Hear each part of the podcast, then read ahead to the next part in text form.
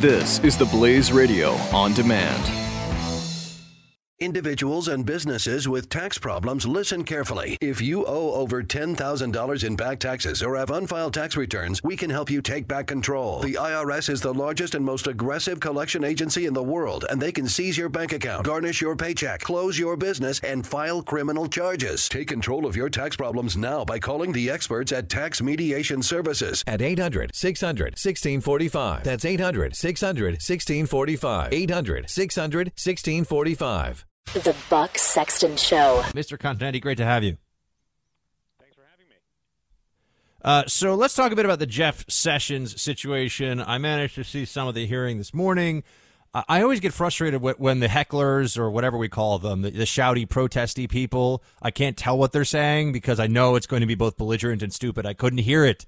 Uh, but there's been some of that and there's a little bit of a dust up because I think a member of the media said something vile about how Sessions had an Asian grandchild on his lap or something like that. What's going on with the Sessions confirmation so far?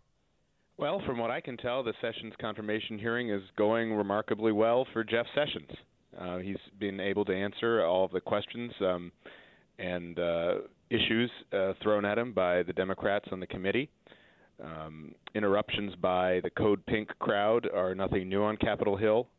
Um, and unfortunately, the Capitol Police has never really figured out a way to prevent them from getting into the hearings. But once they start uh, interrupting the hearings, they're quickly removed.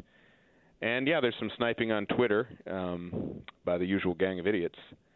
But overall, I think uh, Jeff Sessions is having a good first day of, of confirmation hearings. Now, there's there's been a lot of talk about how they're going to go after him on issues of race.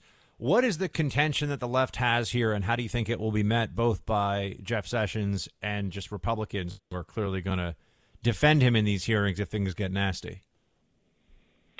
Well, the, uh, the, the major attacks on Sessions uh, go back to uh, comments he is said to have made decades ago uh, about the races um, these are denied by him. Uh, there's ample evidence that that it's hearsay um, and not to be taken seriously.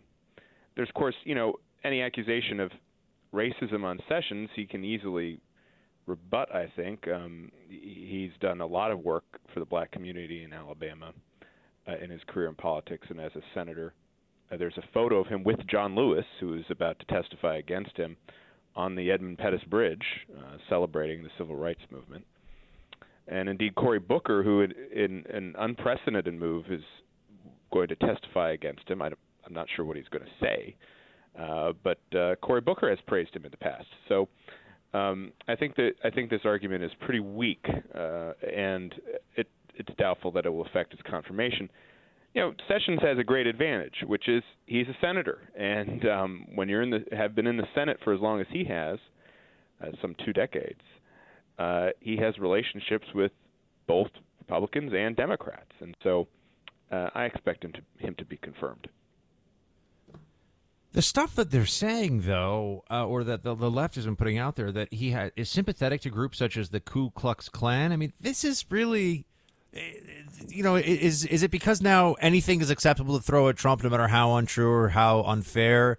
That now seems to extend with much of the media to anybody who would work for Trump, because that's kind of the feeling that I get. Although I think that with Mattis and a few others, they'll know to that they probably can't get away with quite as much. But with Sessions, a lot of the stuff they've been putting out there is is it's just dirty. It's just the worst, and it's obviously not true. Right. Well, the, I mean, the civil rights. Uh for lack of a better word, institutions have have always been against Sessions. Uh, because you know he he thinks that the Voting right, Rights Act needs to be modernized. That the situation in the United States today is not the same as it was in 1965. He's very tough on crime. Um, so he he's opposed to many uh, to the agenda of kind of the you know institutionalized civil rights movement in this country, which is different, by the way, from even the majority of black opinion in America. Um, on the issue of immigration, for example, I think if you polled African American communities, you'd find that they probably line up more closely with with Sessions than than the um, institutional like uh, civil rights organizations like the NAACP. I mean, school choice is another issue where the NAACP really just um, I think disgraced itself uh, last year, when uh, late last year, when it voted to oppose school choice, basically because it was on the bankroll of the teachers unions. Well, there are many black families uh, around the country who who would support school choice, school choice, like like Jeff Sessions does. So, I, I think these arguments, the Democrats have to say them uh, because uh, because the the civil rights groups are such an important part of their coalition, such as it is now. Uh, and they have to fundraise off them. That's always a great way to raise money if you're a Democrat, is by accusing Republicans of racism. But I don't actually think they're going to have much effect on Sessions um, or on his confirmation. Is there anybody that you think is going to probably uh, get successfully opposed? Any any senior official that you see real problems for of the of the n- named Trump nominees thus far, or do you think most will get through with with maybe some bruising to their reputations, but nothing catastrophic? Well, I mean, it, it, look, the Democrats are in the minority, so uh, and it was the Democrats who three years ago changed the rules so that appointees and judges lower than the Supreme Court level can be um, approved uh, into office uh, by a simple majority majority vote. So the Democrats created that precedent. So it's going to be hard for them to stop. The real problem would come if something emerged from the hearing or some piece of opposition research made Republicans scared. And there, I think you have to look at a few of the candidates. Um, uh, Steve Mnuchin, the candidate for Treasury, he's not really he's not well known in D.C. He's a Hollywood producer and investor. Um, how he'll perform, I think, will be important. Um, Scott Pruitt, uh, you know, he's uh, from Oklahoma. He's a state's attorney general. He's incredibly accomplished, but you know, if there's one core component to the Democratic coalition, it is the environmental uh, movement, and so the Democrats are going to try everything they can to, to stop that. Uh, I would look at Rex Tillerson, again for the reasons that um, ExxonMobil is demonized among Democrats, um, and also you know, Tillerson has to worry a little bit about um, the Republicans on the Senate Foreign Relations Committee uh, because of his uh, friendliness with Vladimir Putin, or at least his personal relationship with Vladimir Putin. Tillerson's one of the few Americans, I think there are only three, who actually can see Putin. Uh, who's non-president, non-president level Americans who can see Putin um, rather easily, and the other two are Henry Kissinger and Steven Seagal.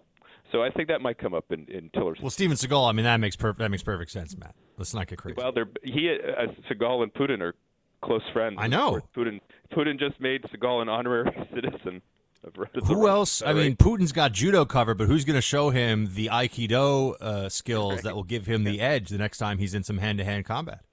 Absolutely. Yeah, so I, I, I, think Tillerson will get through too. It's just um, he'll have to he'll have to uh, perform pretty well, but there's a great report in the Wall Street Journal today about his negotiating style, which is apparently legendary in the business community. And from reading that report, I, I don't think Tillerson will have any problem with the, the Senate Foreign Relations Committee. What? Give us a give us a one liner. What's his negotiating style? Sometimes he'll just stare down his opponents. Mainly, uh, these are you know Russian uh, oligarchs and uh, former intel officials, but he's been known to stare them down in meetings until they accept his terms. He's also been known to like uh, strategize temper tantrums, right? So he'll get up and he'll throw a book across the room entirely on purpose in order to get the uh, uh, the guy on the other end of the table to agree to his terms. You can see why Donald Trump would like would like Rex. Wow, so Rex Tillerson doesn't negotiate with people; he stares at them until he gets the answers he needs. yeah, kind of like Chuck Norris. Chuck Norris, exactly. Yeah. Tell me a bit about your piece in the Free Beacon uh, on thefreebeacon.com. Send in the head clowns, the delusional Democrats. It's 2017. Why are they delusional, sir? Well, they think they still run Washington. It's fascinating. Um, you know, we're a few days, we're about a week in into the new reality, but isn't, that reality has not um, uh, intruded on the Democrats' brains. The Democrats have been on a roll really since 2005. They took the they took the Congress in 06. They took the presidency two years after that. And even though they lost the Congress piece by piece, won 2010 the House, 2014 the Senate, they still had Obama, who was basically immune from criticism.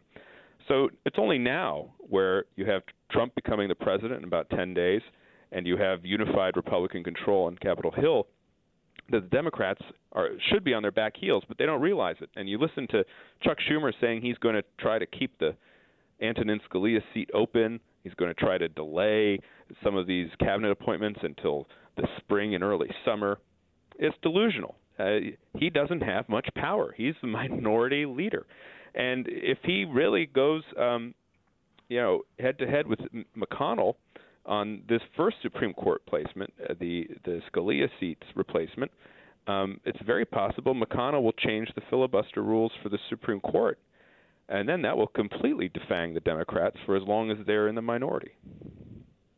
So if they don't play nice, Republicans can up the ante even more, and the precedent was set by Democrats in the first place of getting rid of the filibuster, right? So there's they, they don't really have much. If, if they try the serious obstruction game, especially with nominees, nominees to the Supreme Court now, they're going to run into a buzzsaw here. They're going to have some real problems. They very well could, and remember they're up against somebody uh, that they don't quite understand, and that's Donald Trump. And so far, that their their attacks on Trump are very similar to the attacks uh, that Hillary Clinton and then Trump's Republican nominees made against Trump, and that just don't faze they don't faze Trump, and they don't seem to have any effect on on his um, on his ability to maneuver or on his ability to uh, get things done. He's still pursuing his agenda regardless of what Chuck Schumer throws at him and indeed he called you know he responds in kind by calling Schumer the head clown, which is where I got the title for that column. So uh, until Democrats realize that they're in the minority and start getting a little bit canny about opposition, I think they're in trouble. Remember, it was Schumer and Rahm Emanuel who, in 2006, helped the Democrats take over the Congress by really recruiting candidates, aggressively recruiting candidates who would appeal to white suburbanites and to the white working class. Now, though, uh, their political strategy seems to be to abandon white voters altogether, and I don't think I don't think that's a winning strategy. Let me ask you, uh, Matt, one more before we uh, let you get back to running things over in the Free Beacon newsroom. Uh, if you had to give this administration an epilogue, uh, the Obama administration, what would it be? I think it's Jimmy Carter for two terms. You know, I we'd always uh, the, the conservatives have always viewed Barack Obama as Jimmy Carter, and so that's one of the reasons so many of us thought he would only have one term in office. But the truth is, he he's Jimmy Carter with two terms, and he's still being repudiated. There's no other way, in my mind, to interpret the last uh, year's election other than an, a repudiation of Barack Obama and his agenda. And even if it, that repudiation isn't personal, I mean, you see this in the polls. Americans like Obama the person, they like Obama the father, especially. Uh, they have really looked down on his agenda since Obamacare in 2010. And as that uh, as that agenda became increasingly estranged from uh, public opinion, from reality, even um, they've liked it less and less. And so I think with Trump's election and with unified Republican control in Washington, and with, indeed with the Republican Party at its highest point since the 1920s, you you have to see a, just a very widespread rejection of Barack Obama, just like uh, there was a rejection of Jimmy Carter in 1980. Matt Continetti is the editor in chief of the Washington Free Beacon. He is at Continetti on Twitter. Give him a follow. And uh, Matt, Happy New Year to you, sir. Thanks for joining us. Talk to you soon. Thank you. Happy New Year. Individuals and businesses with tax problems, listen carefully. If you owe over $10,000 in back taxes or have unfiled tax returns, we can help you take back control. The IRS is the largest and most aggressive collection agency in the world, and they can seize your bank account, garnish your paycheck, close your business, and file criminal charges. Take control of your tax problems now by calling the experts at Tax Mediation Services at 800 600 1645. That's 800 600 1645. 800 600 1645.